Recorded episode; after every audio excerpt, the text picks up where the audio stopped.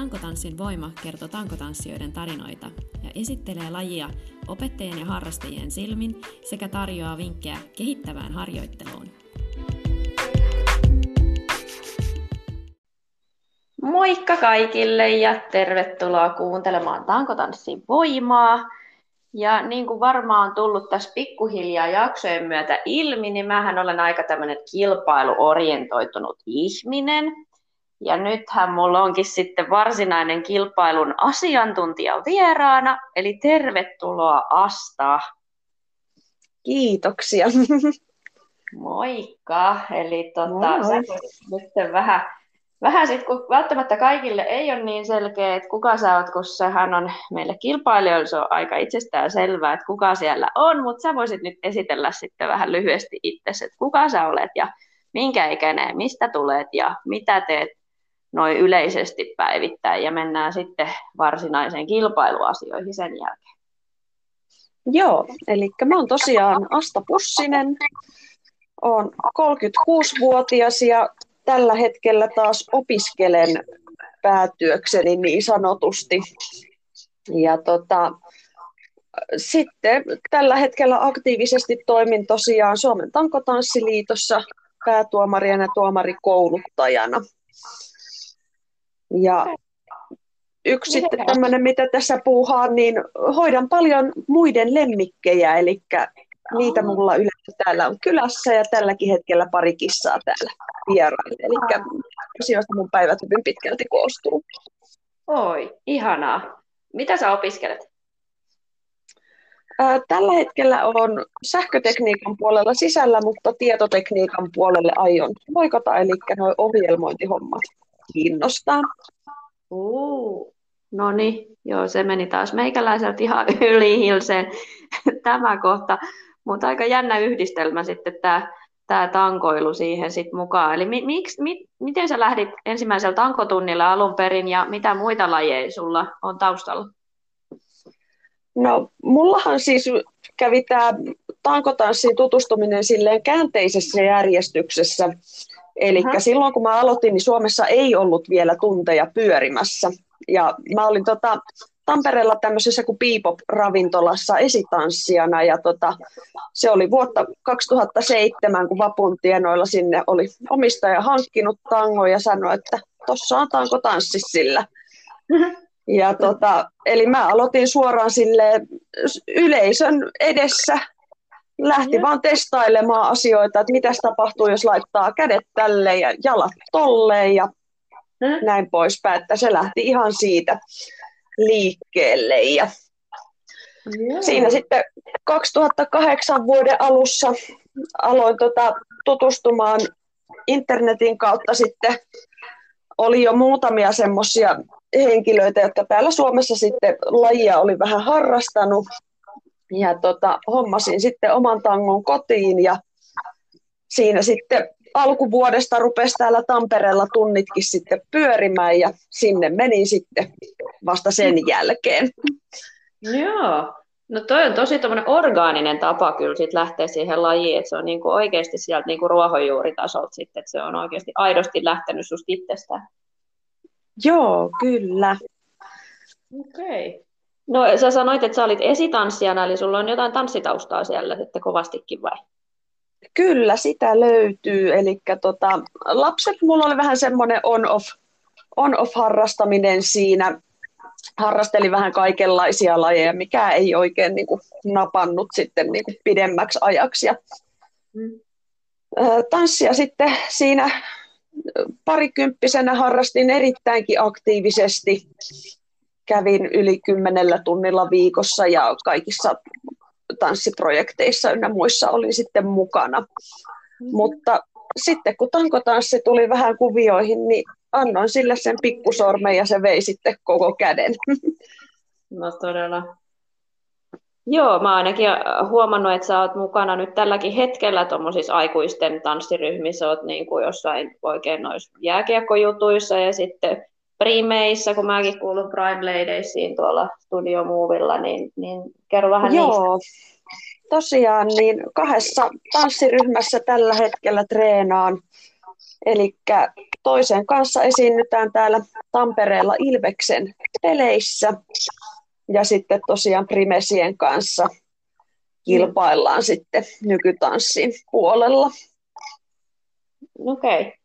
Eli siellä edelleen siellä jääkiekko-otteluissa niin saa olla tämmöisiä tanssiryhmiä, kun mä muistan, että ainakin mun mielestä täällä Turun seudulla niin ne jouduttiin niin kuin lopettaa tai kiellettiin, kun ne jotenkin koettiin ehkä jotenkin naista alentavana tai jollaisena, en tiedä, minkälainen teillä on siellä se kulttuuri. No meillä taas sitten on semmoinen, että me ollaan hyvin puhtaasti niin kuin tanssijoita, ei olla cheerleadereitä siellä niin sanotusti, eli meillä on sitten tietysti rapuilla toistaiseksi vielä tanssitaan niin kuin ikään kuin normaalin tapaan, mutta meillä on hyvin niin kuin tanssilliset koreografiat.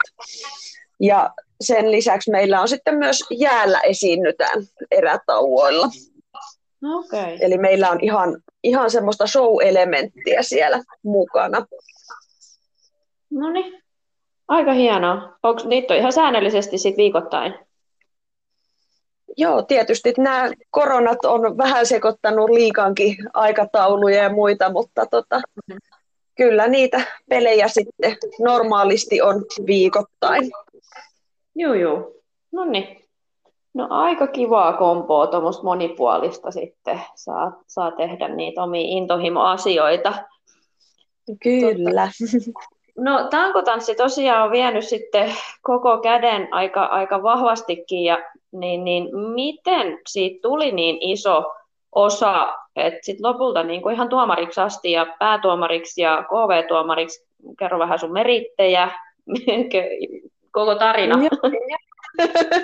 No joo, koko tarina on aika vaikea, että siitä saisi jo ihan oman podcastinsa, mutta siis, kuten siinä tuli puheeksi, niin aloitin siis työssä ja 2008 kävin sitten niillä tunneilla ja se oli jo 2008 vuoden lopussa sitten, kun laji vähän niin kuin räjähti siinä käsiin silloin, niin mä rupesin jo sitten heti ohjaamaan silloin saman vuoden alusta, että silloin ei vielä kauheasti ollut osaajia täällä Suomen tasolla, niin siitä lähti se oman tankotanssiuran rakentaminen ja ohjaajana ja esiintyjänä sitten toimin siinä pitkään, eli monta vuotta ihan täysin tankotanssilla elätinkin itteni.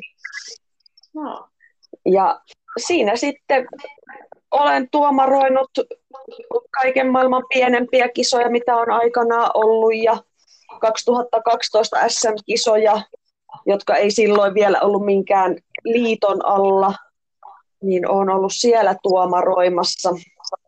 Ja 2015 sitten Suomen Tankotanssiliitto aloitti toimintaansa ja täällä koulutettiin ensimmäisiä POSAn silloisen IPSAFin tuomareita. Mä en silloin vielä lähtenyt mukaan siihen, mutta toinen koulutus sitten oli 2017 ja silloin sitten lähdin itsekin mukaan. Eli vähän sitä vaihtelua sitten siihen, että ei ole aina vaan sitä pelkkää ohjaamista ja esiintymistä ja kuitenkin haluaa lajia aina kehittää. Ja sitten tosiaan tämä tuomariura sitten lähti siitä 2017 vuodesta. Mä oon siitä lähtien lähes jokaisessa Suomen kilpailussa tuomaroinut, että muutamista kilpailuista on sitten saanut vapaata, jos on ollut vähän jotain muuta ohjelmaa kalenterissa. Ja nopeasti siitä sitten mut nakitettiin päätuomariksi ja sillä tiellä ollaan edelleen. Rupesin sitten kouluttamaan Suomeen tuomareita, eli 3 koulutusta olen täällä vetänyt ja tuossa reilu vuosi sitten kouluttauduin itse myös kansainväliseksi päätuomariksi. Ja olin sitten esimerkiksi tuolla viime vuoden MM-kisoissa superior juryn presidenttinä, eli siellä kaikista ylimpänä tahon kilpailussa. No juu, kyllähän siinä on sitten jo nähty tätä lajia aika monelta kantilta. Mietin, kun itse on kuitenkin tässä kilpailuhommassa ollut sen verran vähän aikaa, että Et mulle niin kuin kilpailijana näyttää tosi ihanalta tämä tilanne, että on paljon niitä kisoja ja alueellisia on amatöörisarjat ja kilpasarjat, että kuin isoksi tämä on nyt mennyt verrattuna niihin aikoihin, kun sä aloitit? No kyllähän tämä on aika paljon paisunut, eli sanoisin, että meillä on aika pieni vapaaehtoistyöryhmä, jonka kanssa tätä pyöritellään tällä hetkellä ja kisoja koko ajan on tullut vuosi vuodelta enemmän ja enemmän. Mm. Eli nykyään sitten pyritään tarjoamaan mahdollisimman laajalla skaalalla eri ikäisille ja eri tasoisille kilpailijoille niitä kilpailuita. Joo. Verrattuna sitten maailman niin kuin tavallaan mittakaavaa, että kummoisessa asemassa me täällä Suomessa ollaan nyt niin kuin vaikka näiden, just näiden järjestettyjen kilpailujen määrien suhteen, että onko meillä hyvä tilanne täällä? Toki mulla ei ole kauheasti faktaa, miten muissa maissa järjestetään niin kuin pienempiä kilpailuja, mutta kyllä mä uskoisin, että meillä täällä Suomessa on aika hyvällä tasolla jo tällä hetkellä. Joo.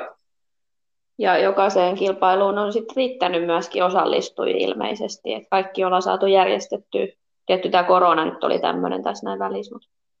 Juu, kyllä on, että meillä tässä nyt seuraavat kilpailut on tuolla Torniossa, että vaikka ajattelee, että se on siellä aika pohjoisessa, niin kyllä sinnekin on osallistujia sitten paljon jo ilmoittautunut. No niin, tosi hienoa ja se, että just että niin kuin kuitenkin vapaaehtoisvoimiin, kun pyöritetään asioita, ja Suomessa ei kuitenkaan niin paljon niitä ihmisiä ole, ja lajikin on siinä mielessä vielä pieni, niin kuulostaa niin kuin tosi lupaavalta tulevaisuudenkin ajatellen. Joo, kyllä. No mikä sua sitten viehättää siinä tuomaroinnissa, että sä niin kuin jaksat sitä kuitenkin tehdä noin paljon, niin kuin vie sulta aikaa, mistä ei välttämättä kuitenkaan sitä rahallista korvausta niin paljon tuu. Mikä siinä viehättää? Joo, no siis itse tosiaan, niin mä en ole itse semmoinen kilpailuhenkinen, että mua ei niin kuin aja semmoinen, että mä itse lähtisin sinne kilpailulavoille. Mutta sitten kuitenkin, että mulla on se halu osallistua lajin kehittämiseen ja tavallaan nautin siitä, että näkee sitä kilpailijoiden kehittymistä ja onhan ne tietysti tuomaripöydästä on parhaat paikat nähdä ne kilpailut. Kyllä.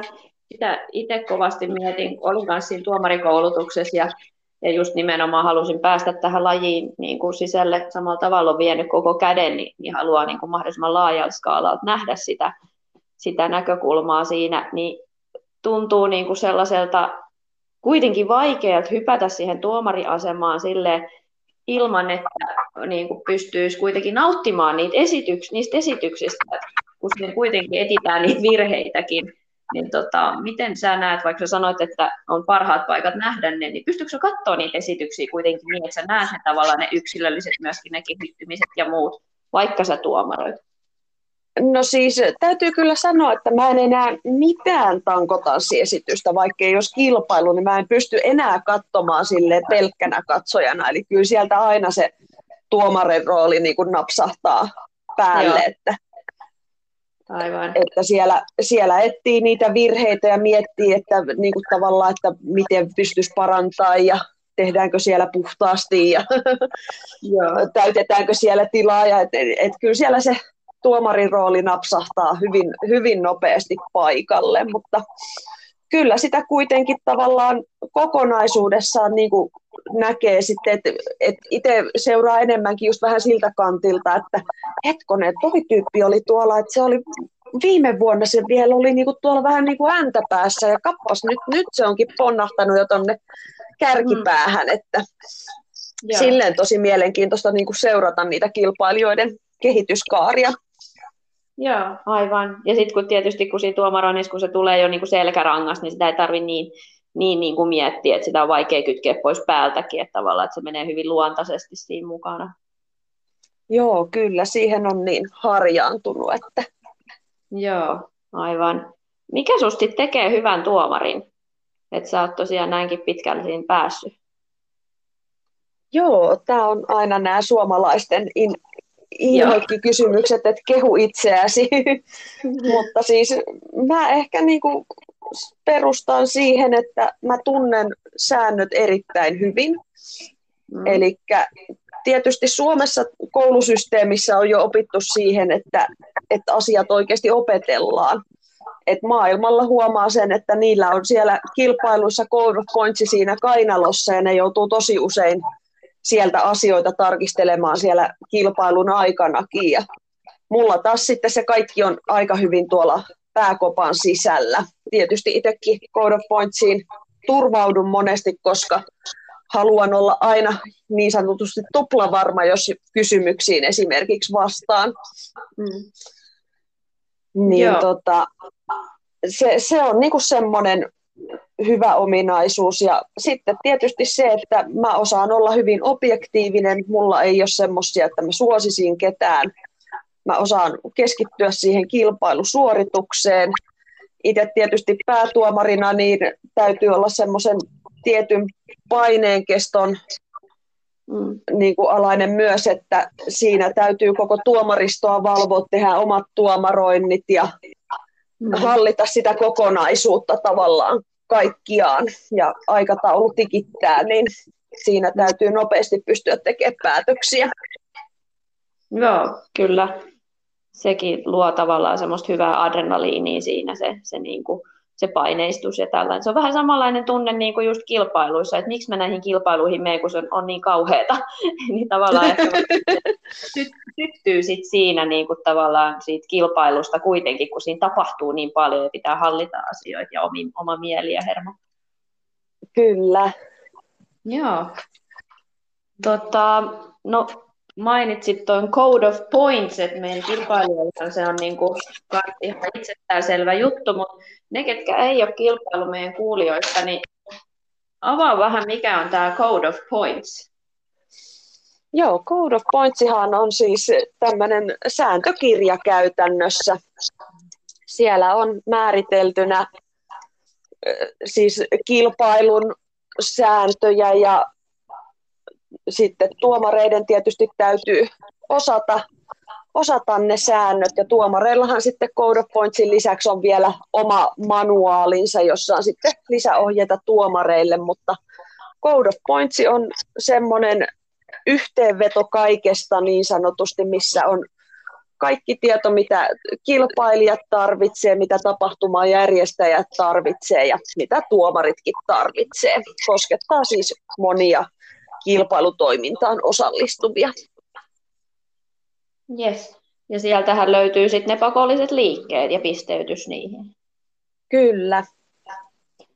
Eli se on, niin kuin, vaikka et yhtään kilpailiskaan, niin sitä Code of Pointsia on siinä mielessä kiva lukea, ja se kannattaa niin kuin tulostaa itsellekin omiin treeneihin, koska sieltähän niitä liikkeitä voi lähteä opiskelemaan ja miettiä vähän niiden, että minkä taso siinä on ja mitä niissä haetaan niissä liikkeissä, niin mun mielestä se on kyllä ihan jokaiselle tankotanssijalle semmoinen hyvä käsikirja. Kyllä. Joo. Hyvä pointti. Joo. Mitä muita tehtäviä liitos on? Sanoit, että on pieni porukka siellä, mutta mitä kaikkea jengiä siellä on? Ja nythän on tulos ilmeisesti liitolta tämmöinen keskustelutilaisuuskin, että pääsee kuulemaan vähän, että mitä siellä voisi tehdä, jos haluaa mukaan. Joo, eli tosiaan niin tietysti liitolla on puheenjohtaja, ja Tankotanssiliittohan on siis Suomen Voimalajiliiton alainen laji, eli siellä on ihan se Voimalajiliiton sitten puheenjohtaja. Meillä on sitten Tankotanssiliiton info, joka vastaa sitten kaikista jäsenyysasioista ja koulutustoiminnasta ja vastaa kaikenlaisiin yleisiin kysymyksiin. Sitten on jäsensihteeriä, joka sitten hoitaa tämmöisiä jäsenyysasioita, lisenssejä, Suomi-sporttia, jota kautta sitten näitä lisenssejä ja kilpailutapahtumia pyöritellään. Sitten on kilpailijakoordinaattoria, joka sitten on hyvin paljon kilpailijoiden kanssa tekemisissä lähettelee kaiken maailman kilpailuinfoja ja vastailee kilpailijoiden ongelmiin ja avustaa myös teknistä komiteaa. Tai siis tekninen komitea avustaa, siis näinpä piti sanoa, aamulla sanat sekaisin, niin tekninen komitea sitten avustaa näissä kilpailusääntöasioissa. Sitten meillä on seurayhteyshenkilö, on sitten yhteydessä seuroihin, tekee suorempaa yhteistyötä heidän kanssaan. Sitten on tämä tekninen komitea, käytännössä siis tuomareista koostettu pieni ryhmä, joka sitten on Suomen tasolla korkein päättävän elin sääntöjen tulkinnassa ja muokkaamisessa. Ja mä sitten toimin tuomarikouluttajana. Ja sitten tietysti on muita, että on esimerkiksi IT-henkilöitä, avustajakoordinaattoreita, tuomareita. Eli aika paljon löytyy porukkaa taustalta. Ja mehän myös täältä Suomesta autetaan POSA, joka on sitten tämä kansainvälinen kattoliitto meille. Ja kaikki meistä käytännössä tekee siis täysin vapaaehtoistyötä, eli palkkaahan me ei näistä hommista edelleenkä saada, että sen verran pieni laji ja pienet rahat pyörii vielä lajin ympärillä, niin vielä tehdään täysin omaehtoisesti, vapaaehtoisesti. Kyllä. Ja ehkä sitten onko SM-kisat on se niinku suurin ponnistus sitten vuodessa vai? Joo, kyllä niinku tälleen perustasolla, että tietysti sitten me järjestetään myös MM-kisoja, että meillä tuossa 2019 oli Suomessa MM-kisat ja myös sitten ensi vuonna meillä on Suomessa MM-kisat, niin ne on sitten vielä vähän pykälää isompi brokki. Joo. Miten hei tämmöisen MM-kisa niin kuin tavallaan järjestäjäoikeuden sitten saa? Joo, tämä on tietysti semmoinen, että mä en ole sitä ihan käytännön tasolla hoitanut, mutta POSA siis, joka on tämä meidän kansainvälinen kattojärjestö, niin heidän kanssahan ne tietysti sitten neuvotellaan, että sopimusten yksityiskohdista mulla ei ole sitten tietoa. Niin.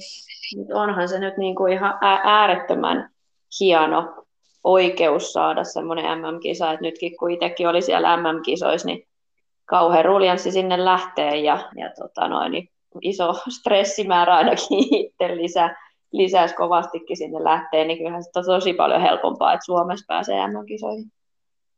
Juu, ja täytyy Suomea ehkä siinä mielessä vähän kehua, että saatiin esimerkiksi viimeksikin jo tosi hyvää palautetta siitä, että me oikeasti osataan järjestää, että siellä hommat toimii. Toimi sitten hyvin monien kilpailijoiden mielestä.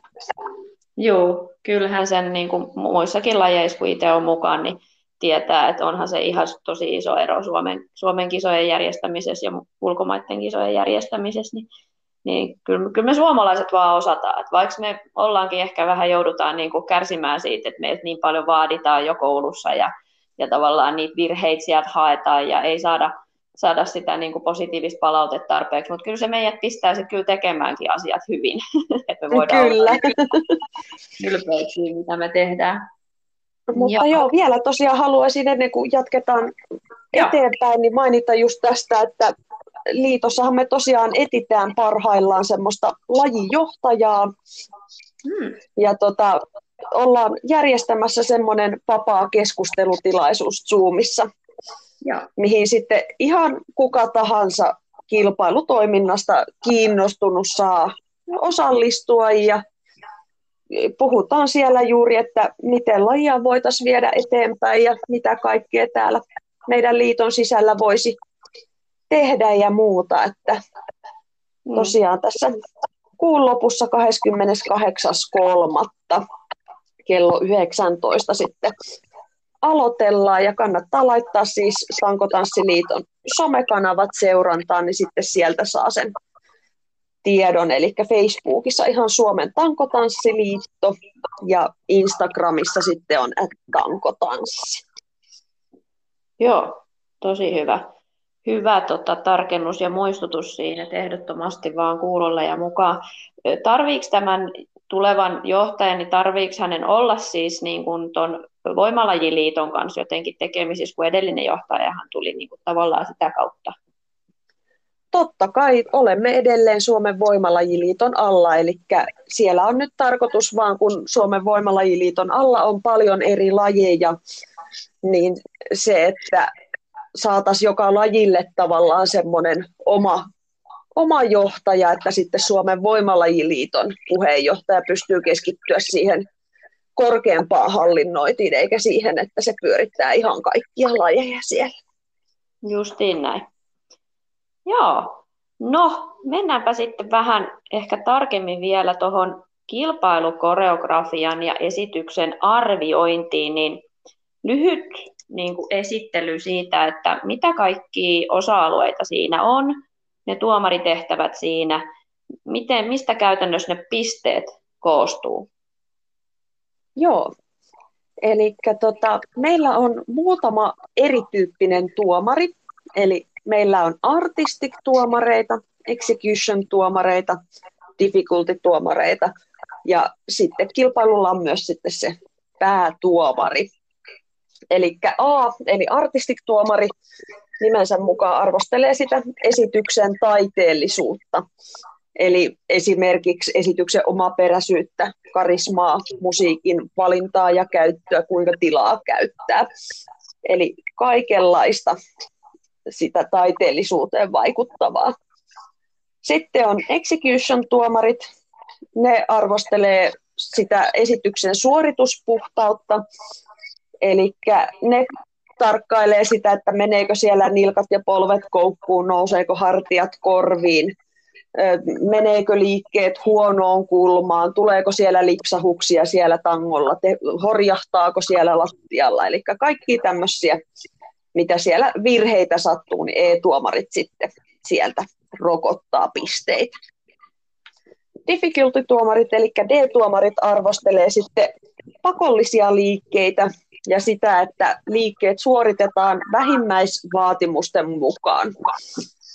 Ja sen lisäksi sitten difficulty-tuomarit antaa kompoja riskibonuksia ja tekee vähennyksiä, jos liikkeet esitetään väärässä järjestyksessä, jos sieltä puuttuu joku kategoria, eli niissä on, tulee suorittaa sekä notkeus- että voimaliikkeitä, että staattisella tangolla tehtäviä pyörähyksiä, dynaamisia liikkeitä ja sitten pyörivän tangon liikkeitä, niin ne kaikki tulisi sitten täyttää, ja jos sieltä joku niistä puuttuu, niin tulee vähennystä. Ja samaten tietysti, jos sitten puuttuu liike kokonaan, että sitä ei edes siellä yritä, niin sieltäkin tulee sitten vähennystä. Ja päätuomarilla on sitten myös omat vähennyksensä, ja päätuomari sitten valvoo sitä koko tuomariston toimintaa, että tuomarit pysyy siellä linjassa, ja jos tuomareilla on jotain epäselvyyksiä, niin tietysti sitten vastaa niihinkin. Ja pisteytyksestä sitten sen verran, että A-osiosta voi saada 70 pistettä, E-osiosta 75 pistettä, D-osiosta eli pakollisista liikkeistä voi saada 17 pistettä ja sitten maksimipisteet voi siis olla 162 pistettä. Ja niin kuin tässä huomataan, niin pääpaino on sillä, että suoritetaan siististi se esitys. Taiteellisuus siinä sitten on läheisyystä suurena kriteerinä rinnalla, mutta pakolliset liikkeet on lopulta aika pieni osuus siitä kokonaispotista, mutta sieltä voi tulla isoja miinuksia, jos niitä ei suorita huolella. Mm. Kyllä. Eli pakolliset liikkeet on pakko suorittaa niin kuin periaatteessa täydellisesti, vaikka niiden pistearvo ei ole niinkään suuri, mutta se vaikuttaa siihen kokonaisuuteen. Kyllä. Joo. Mennään vähän tarkemmin tuohon taiteellisuuteen, kun toi nyt on aika selkeä toi, että suoritetaan liikkeet siististi, että jokainen voi sitä harjoitella ihan itse tekemällä liikkeet siististi ja katsomaan sitä Code of Pointsia siellä. Mutta aiheellisuus on ehkä vähän siitä tulee helposti mieleen, että onko se niin kuin mielipidekysymys, että oliko tämä nyt taiteellinen vai ei. Että mitä oikeasti siihen liittyy siihen taiteellisuuteen, että pitääkö osata tanssia tai onko tanssista sitten toisaalta myös hyötyä. Miten sitä taiteellisuutta voisi siinä niin kuin lähteä kehittämään, niin mitä osa-alueita siihen 70 pisteeseen liittyy? Joo, tämä on semmoinen aika laaja kokonaisuus ja tosiaan näissä sporttikilpailuissa tämä taiteellisuuskin on jaoteltu hyvin moneen alakohtaan ja monet niistä kohdista on itse asiassa hyvinkin mekaanisia. Eli tietyllä tavalla se on hyvinkin taktista ja siellä ei ihan kamalasti henkilökohtaiset mielipiteet tuomareilta pääse puskemaan läpitte. Siellä on sitten, koitan vähän koostaa, että mistä kaikista tämä perustuu, että tuomarikoulutuksessahan sitten nämä käydään huomattavasti perusteellisemmin ja sitten myös tietty liitto tarjoaa sääntökoulutuksia, missä näitä vähän perusteellisemminkin käydään, mutta täällä siis on tämmöistä, että me haetaan semmoista omaperäisyyttä sekä siinä koko esityksessä että transitioissa. Halutaan, että suoritetaan itse varmasti, eli sen pitää olla sen näköistä, että tietää, mitä siellä tekee. Siellä tarkastellaan sitä, että kuinka tulkitsee musiikkia, näkyykö se siinä vartalon käytössä ja kasvoissa. Itse musiikkia arvostellaan, että miten se musiikki rakentuu, että onko se vaan tasapaksua vai onko siellä nousuja ja laskuja, että siellä pystyy tarjoamaan sitten sitä vaihtelua siihen esitykseenkin. Sitten arvostellaan ihan lavapresenssiä ja karismaa. Itse asua arvostellaan, eli että sopiiko se siihen esitykseen. Ja sitten meillä katsotaan sitä koreografian balanssia, että tehdäänkö siellä yhtä taitavasti kaikkea tasapuolisesti. Eli jotkut kilpailijat saattaa haluta panostaa enemmän niihin notkeusliikkeisiin, koska ne on hyviä siinä, mutta toiset taas sitten voimaan, kun ne on hyviä siinä, mutta kilpailukoreografiassa se kaiken pitäisi olla mahdollisimman balanssissa. Sitten on dynaamisuutta, flowta, eli se, että onko siellä nousuja ja laskuja siinä koreografiassa, soljuuko se mahdollisimman sulavasti se kokonaisuus. Intensiteettiä, että kuinka raskas se esitys on. Tilon käyttöä, eli kilpailulavaa pitäisi käyttää koko lavan niin kuin alalta ja sekä koko lavan korkeudelta. Eli täytyisi käydä joka nurkassa ja mahdollisimman korkealla. Ja lattiakoreografiaa arvostellaan myös, eli siellä sitten on ihan oma kohtansa kokonaisvaikeudelle, mutta sitten on tämmöisiä bonuksia, mitä voi ansaita.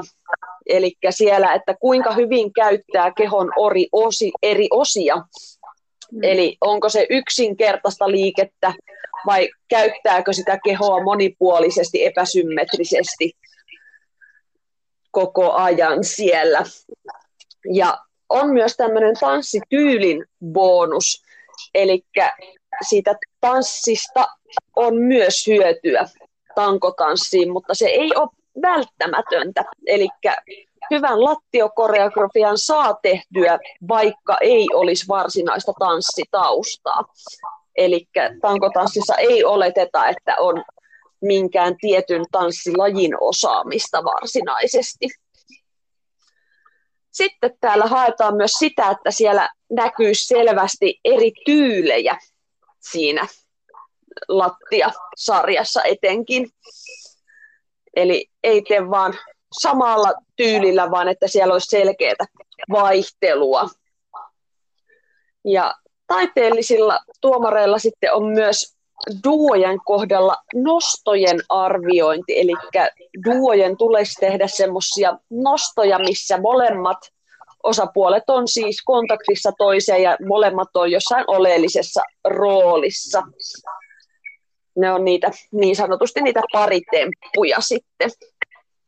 Ja sen lisäksi sitten sooloilla on taiteellisella tuomarilla se, että arvostellaan liikkeiden balanssia, eli että siellä just tehtäisiin mahdollisimman tasapainoisesti niitä liikkeitä, eli se aiempi se koreografian balanssi sitten tarkoittaa myös sitä, että tehdään tasapuolisesti tangolla ja lattialla ja näin poispäin, mutta soolojen kohdalla sitten arvostellaan myös liikkeiden tasapainoa enemmän. Ja sen lisäksi viimeisenä kohtana taiteellisella tuomarilla on akrobaattinen liike. Eli tankotanssissa on yksi akrobaattinen liike sallittu ja artistic tuomari sitten antaa siitä pisteet. Kyllä, ja se akrobaattinen liike niin täytyy olla sieltä Code of Pointsista sitten taas valittu. Joo, jos siitä pisteitä haluaa saada, Eli saa tehdä myös sieltä niiden ulkopuolelta, mutta sitten päätuomari siellä sitten katsoo akrobaattisten määrää, eli vaan yksi akrobaattinen liike on sallittu ja tietysti sen mukaan, että tankotanssissa kun ei haeta sitä lattia-akrobatiaa niin voimakkaasti, niin on kielletty esimerkiksi kierrevoltit ja yhden kierroksen voltit ja tämmöiset, eli se on aika semmoinen simppeli akrobaattinen liike, mitä sitten tankotanssikisoissa sallitaan. Just näin, ettei ole mikään valtava spektaakkeli tarvi olla, että kun harvalla sitten kuitenkaan niitä taitoja, jos ei ole pienessä saakka jotain sellaista voimistelua harrastanut, niin ei se rima nouse sitten niin korkealla sitten myöskään osallistuu kilpailuihin, ettei siinä ihan jäätäviä akrobaattisia taitoja vaadita. Juu. Justiin näin. No, onks mä nyt ihan heitän tämmöisen hatusta tämmöisen kysymyksen, kun sä oot nähnyt niitä esityksiä niin paljon, niin onks joku sellainen, mikä sulla on erityisesti jäänyt mieleen tässä nyt niin kuin viime vuosina, joku esitys erityisesti Suomen tai KV-tasolla? No siis rehellisesti kyllä täytyy sanoa, että ihan kauheasti ei jää mieleen, että monesti se kun on siellä kilpailuissa, niin sitä on niin fokusoitunut siihen yhteen hetkeen, että kilpailun jälkeen, jos joku tulee kysymään, että mitä siellä tapahtui, niin en osaa enää sanoa. No joo, no se kuvastaa kyllä hyvin, ettei sitten ainakaan ole semmoisia, että nollaantuu kaikki hommat, niin kuin, että kaikki lähtee aina puhtaan. Hyvälle tuomarille ominainen piirre. Joo. Joo. Kyllä, että itse tietysti kun seurailee jo etukäteen näitä Instagramista ja on tiettyjä esikuvia ja muita, niin totta kai heidän esityksiä sit odottaa aina innolla ja et loppujen lopuksi huomaa siellä kilpailutilanteessa, että kaikkihan me ollaan vaan ihmisiä. Et sitten helposti toi some vääristää sitä mielikuvaa, että siellä on niinku jotain ihan yli ihmisiä. Et kyllä ne kaikki kuitenkin siellä ihan samoja ajatuksia käy päässään ja joutuu tekemään yhtä paljon töitä sen eteen. Joo. Tietysti se some voi olla semmoista etukäteistaktikointia, että saadaan niinku semmoinen mentaalinen yliote sitten sillä, että koitetaan siellä somessa näyttää, että mä oon näin hyvä. Ja oikeasti sitten vaan se kilpailutilanne, se mitä siinä lavalla tapahtuu sen 3-4 minuutin aikana, mitä siellä saa olla, niin se on se, mikä määrittää sitten sen kilpailun tuloksen. Eli kaikki, mitä on siellä treenisalilla tehty, kovattu someen, niin sille ei ole siinä kilpailutilanteessa sitten enää mitään merkitystä. No just näin. Se on niinku ehkä itsellekin se semmoinen niinku, se jännittävin mysteeri siinä niinku kaikessa urheilussa, että kun se loppujen lopuksi on vaan sit niin pienestä kiinni ne hetket siellä, että just niin kuin sanoit, että se mitä sä oot tehnyt treenisalilla, niin sille ei ole mitään merkitystä, vaikka sä olisit kuin hyvin siellä pärjännyt, ja jos se sitten niin kuin vaikka pää ei kestä sitä kilpailua, niin ja sä mokaat jonkun tosi yksinkertaisenkin asian, niin se on vaan raaka peli ja se on se päivän kunto ratkaisee. Kyllä. Just näin.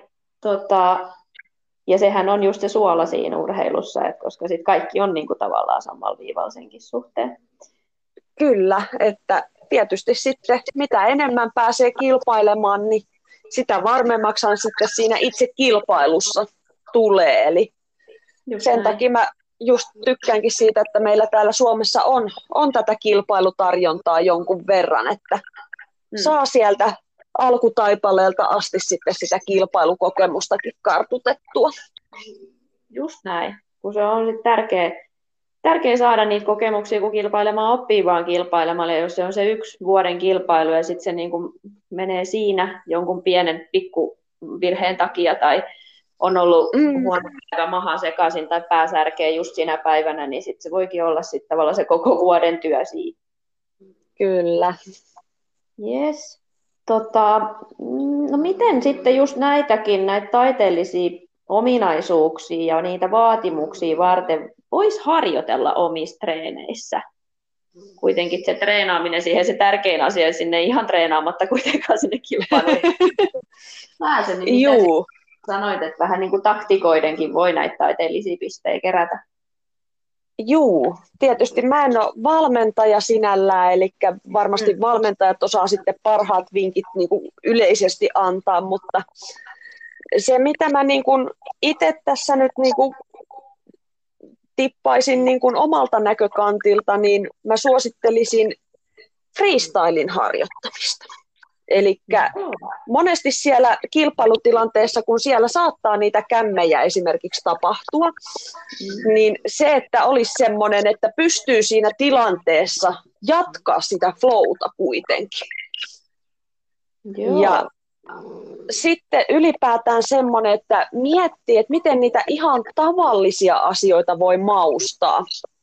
Eli sitä omaperäisyyttä, että ihan se peruskiipeäminen, että sä et vaan suorita sitä, että sä vaan kiipeät, vaan että pystyykö siellä jotain lantion pyöräytystä tekemään, kädellä tehdä jonkun kaaren, tehdä jalalla jotain vähän erikoista, eli ihan niitä perusasioita, että kuinka niitä pystyisi maustamaan. Joo. Tosi hyvä. Joo, se on niin kuin loppusilaus sinne kaikkeen, se pieni kultapöly. Kyllä. Sitten sanoisin, että ihan mikä tahansa esiintyminen. Että ei tarvitse olla treenisalilla. Jos harrastaa teatteria, laulaa, tekee ihan mitä tahansa, mutta se, että esiintyy. Niin sillä saa sitä esiintymisvarmuutta myös kehitettyä. Joo, just näin. Karaokeen vaan, kuulkaa kaikki. Kyllä. Sitten ehkä se, että treeneissä helposti näkee sitä, että sielläkin vaan vähän niin kuin tehdään, että jos sanotaan, että tehdään 2, niin sinne vaan mennään jotenkin, tehdään se ja tullaan vaan jotenkin pois. Eli tekisi kaikki liikkeet ja sarjat aina ajatuksella alusta loppuun ja yhdistää niin kuin transitioihin, että miten sä lähdet lattialta, miten sä siirryt siihen liikkeeseen, miten sä poistut siitä liikkeestä, miten sä laskeudut lattialle, eli keskittyy siihen kokonaisuuteen. Kyllä, joo, ettei ne ole vaan sellaisia irrallisia osioita. Juu. Tosi hyvä. Siinä oli ainakin 3 tosi tärkeää. Kyllä, mulla on tässä vielä muutama kohta listattuna itsellä ylös. Eli sitten semmoinen kehon monipuolinen käyttö. Eli se, että sanoin, että ei tarvitse olla tanssitaustaa, mutta suosittelen kuitenkin hakemaan mahdollisimman monipuolista liikettä keholle. Voi käydä tanssitreeneissä, voi käydä jollain kehonpaino, niin kuin tämmöisellä, mitä näitä on animal movementteja, ihan mitä tahansa Mutta se, että käyttäisi sitä kehoa mahdollisimman monipuolisesti, niin sieltä sitten saa sitä liikekielen laajuutta myös sitten sinne tankotanssikoreografiaan. Juu, totta. Ja sitten just tästä, mitä sä mainitsitkin, niin se mekaanisuus, niin se, että treeneissä käyttää koko tilaa. Eli kilpailulavahan on suurin piirtein semmoinen, että tangot on 3 metrin välin päässä toisistaan ja niiden ympärillä on vähintään 3 metriä. Niin treeneissäkin kannattaisi jo lähteä hakemaan sitä, että pystyy täyttämään sen koko tilan myös korkeuden suhteen. Eli kannattaa opetella sitten tekemään liikkeitä myös siellä tosi korkealla. Että tietysti monilla studioilla sitten saattaa tulla se jo vastaan, että ei vaan kattokorkeus riitä, mutta kuitenkin, että oppisi tekemään siellä korkealla. Joo, se on äärimmäisen hyvä taito kyllä. Itsekin kun pelkää niitä niin kuin tavallaan korkeita paikkoja siellä, niin sitten vaan pitää niin kuin yrittää sietää sitä ja harjoitella mahdollisimman paljon vaan vaikka istumista siellä korkealle. Kyllä. Siihen perspektiiviin siellä, ettei niin kuin koko niin kuin konsepti pakka levii sit heti, kun niin kuin on siellä ylhäällä eikä pysty keskittymään mihinkään, että vaan siedättää itseä siihen. Mm. Joo, nämä on hyviä. Ja sitten viimeisenä pointtina mä olen täällä nostanut sen, että pitää kehittää se hyvä kunto taiteellisuutta varten, että jaksaa tehdä sen dynaamisen ja intensiivisen esityksen sille, että se näyttää vaivattoman kevyeltä. Eli se on erittäin tärkeä osa sitä kokonaisuutta myös taiteelliselta kannalta. No todellakin, joo, siis sehän on kestävyyssuoritus kuitenkin. Joo, että tämä on itse asiassa semmoinen, mitä sitten monilla, etenkin aloittelevilla kisaajilla näkee, että halutaan ottaa vähän liian iso pala kerralla ja sitten jaksetaan tehdä se ensimmäinen puoli minuuttia täysillä, mutta sitten viimeistään siinä 2 minuutin kohdalla näkee, että vähän lähteekin hyytymään se suoritus. Ja se tietysti taiteellisuutta myös rokottaa silloin, että silloin se ei ole balanssissa se kokonaisuus. Aivan, kyllä. Joo, sitä pitäisi vaan osata katsoa niin kuin ittees ulkopuolisen silmin, että miltä se näyttää se kokonaisuus. No sitten mä vielä palaan siihen karismakohtaan. Joo. Et voiko karismaa oppia ja miten se rakentuu ja miten tuomarina sä katot sitä karismaa? Joo, karisma on tietysti ehkä niitä haastavampia asioita niin kuin tarkkaan määritellä, mutta siis karismaahan joillakin se löytyy aika luonnostaan, sitä voi oppia, eli se ei ole semmoinen, että mulla ei ollut karismaa, mä en voi olla karismaattinen, eli se on enemmänkin tietyllä tavalla sitä, että osaa siellä lavalla niin näyttää siltä, että hallitsee sen lavan, hallitsee sen tilanteen, uskaltaa ottaa kontaktia tuomaristoon, yleisöön, tekee varmasti, itse varmasti sitä suoritustaan. Eli ne on hyvin kuitenkin tämmöisiä mekaanisia, mitä tuolla sitten tankotanssikisoissa varsinaisesti tsekataan. Eli ei tarvi olla esimerkiksi Freddie Mercuryn karismaa siellä. Niin, se on varmaan... Selvensikö tämä lainkaan?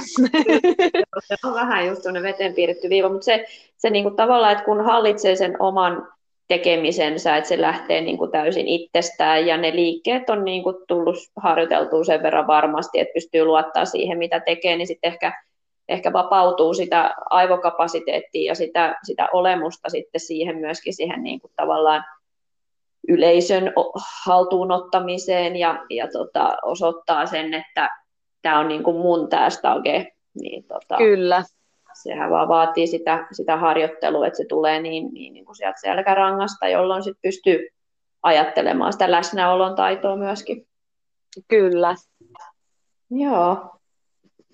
Mutta hirveän mielenkiintoistahan se on siis kilpaileminen ja myöskin se tuomarointi, että kyllä tässä niinku on tämä, jos joku niinku vielä imasee lisää sisälle tähän lajiin, että tässä ei todellakaan niinku voi koskaan olla valmis ja aina löytyy joku uusi pieni näkökulma, mitä voisi niinku itsessäänkin kehittää, niin se on kyllä. Se on kyllä koukuttavaa. Mitä sulle merkitsee tankotanssin voima? Mikä on se suurin tekijä?